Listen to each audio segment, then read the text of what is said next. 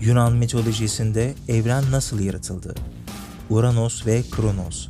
Günümüz tabiriyle uzay ve zamanın mücadelesi neden ve nasıl gerçekleşti? İyi dinlemeler. Başlangıçta kaos vardı. Her şeyin karma karışık ve birbirinin içinde olduğu bir düzensizlik ortamı. Hiçbir şeyin ayırt edilemediği karanlık bir boşluk. Sonra kaostan Gaia doğdu. Yeryüzünün cisimleşmiş hali olan toprak ana. Olimpos'ta oturan ya da oturmayan tüm tanrıların, dolaylı ya da dolaysız tüm her şeyin kaynağı. Toprak ana dediğimizde günümüz çerçevesinde bir kara parçası olarak görmemek gerek. Çünkü burada evrensel bir varlıktan söz ediliyor. Platon'un da dediği gibi bütün tanrısal varlıkların ilki ve en eskisi yani büyük evrensel anne. Gaia dişil bir varlık olmasına rağmen bir şeyi var edebilmek için bir birleşmeye ihtiyacı yoktu. Öncelikle Uranos'u yani yıldızlı göğü ve sonrasında Pontos'u yani denizi doğurdu. Bu süreci Hesiodos İşler ve Günler adlı eserinde şöyle anlatır. Toprak bir varlık yarattı kendine eşit. Dört bir yanını saran Uranos'u, yıldızlı göğü. Mutlu tanrılara sonsuza dek güvenli bir dayanak olsun diye yüksek dağları yarattı. Sonra denizi yarattı. Azgın dalgalarıyla şişen Pontos'u. Kimseyle birleşmeden yaptı bunu.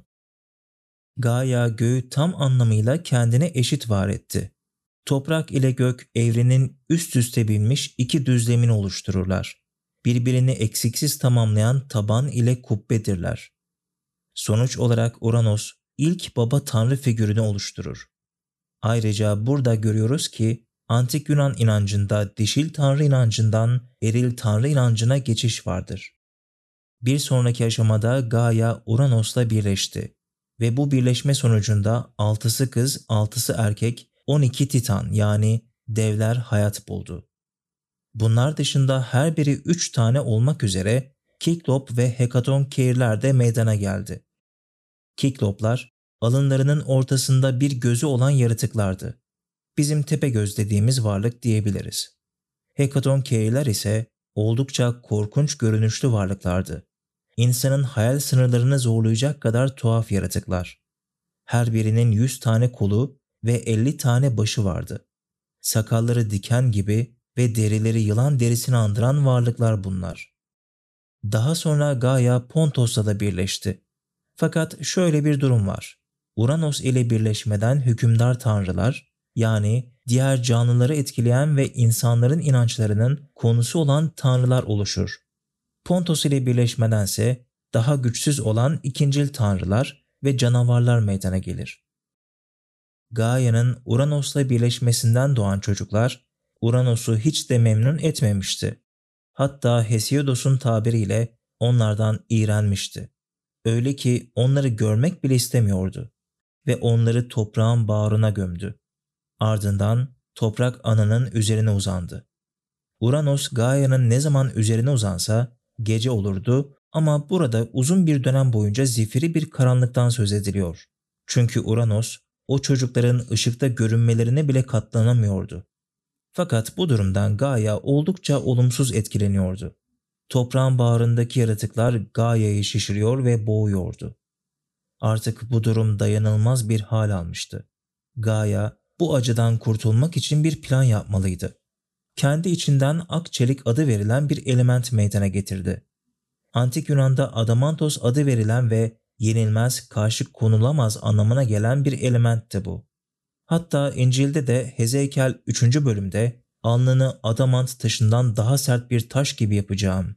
Her ne kadar asi bir topluluk olsalar da onlardan korkma, yılma diye geçer.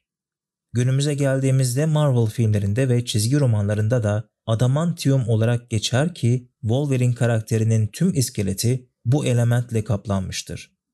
Bu taşa genelde çakmak taşı da derler ama esasında hiçbir ilgisi yoktur. Çünkü bu taş ışığı toplayıp onu odaklayan ve hatta yönlendirebilen bir özelliğe de sahipti. Yani burada efsanevi bir taştan, elementten bahsediyoruz. İşte böylesine güçlü bir elementten keskin bir orak yapıyor Gaia. Şimdi burada neden orak olduğunu düşünebilirsiniz. Orak, sembolizmde ölüme ve yeniden dirilişe ilişkin hayatın devir sembolüdür. Hem kesen hem de filizlenmeyi oluşturan bir semboldür. Günümüzde bile orak denilince akla ya ölüm gelir ya da tarım. Orağı eline alan Gaia çocuklarına göründü ve babalarının korkunç bir şey yaptığını hem kendisine hem de onlara büyük eziyet ettiğini söyledi. Bu duruma bir son vermeleri gerektiğinden bahsetti. Devler annelerinin kendilerinden ne istediğini anlayınca dehşete düştüler. Çünkü Uranos evrenle ilişkilendirilen ve kozmik bir güce sahip olan bir varlıktı. Hesiodos'un anlatımıyla her yöne uzayan ve yayılabilen bir tanrı. Ki antik Yunan'da da başlangıçsız, devamlı olan ezeli bir evren fikri vardı. Çocukların en küçüğü olan Kronos, annesinin bu fikrine sıcak baktı. Kronos'un kafası karışıktı ve öfkeyle doluydu. Uranos, kozmik birleşme için Gaia'yı boydan boya sardı. Bu sırada Kronos gizlenmiş bekliyordu. Bir yolunu bulup saklandığı yerden çıktı ve keskin orağıyla babasının hayalarını kesip denize fırlattı. Kronos bu hareketiyle aslında ana erkil inancı tamamen bir kenara atıp baba tanrı figürüyle yükselecekti.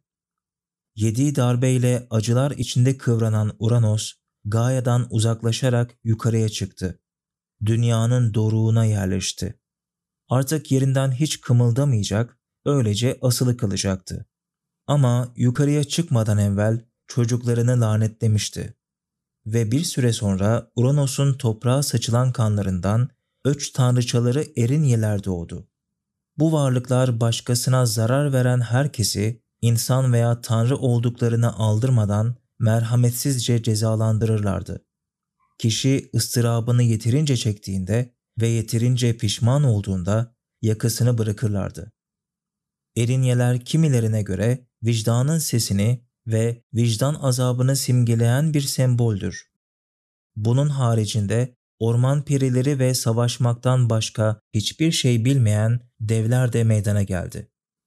Uranos'un laneti, savaşı, şiddeti ve cezayı doğurmuştu. Kronos'un Ege denizine fırlattığı hayalarından da yürüdüğü yerlerde yemyeşil çimenler biten güzeller güzeli Afrodit doğdu. Kronos aslında bu hareketiyle kozmosun temel aşamasını gerçekleştirmişti.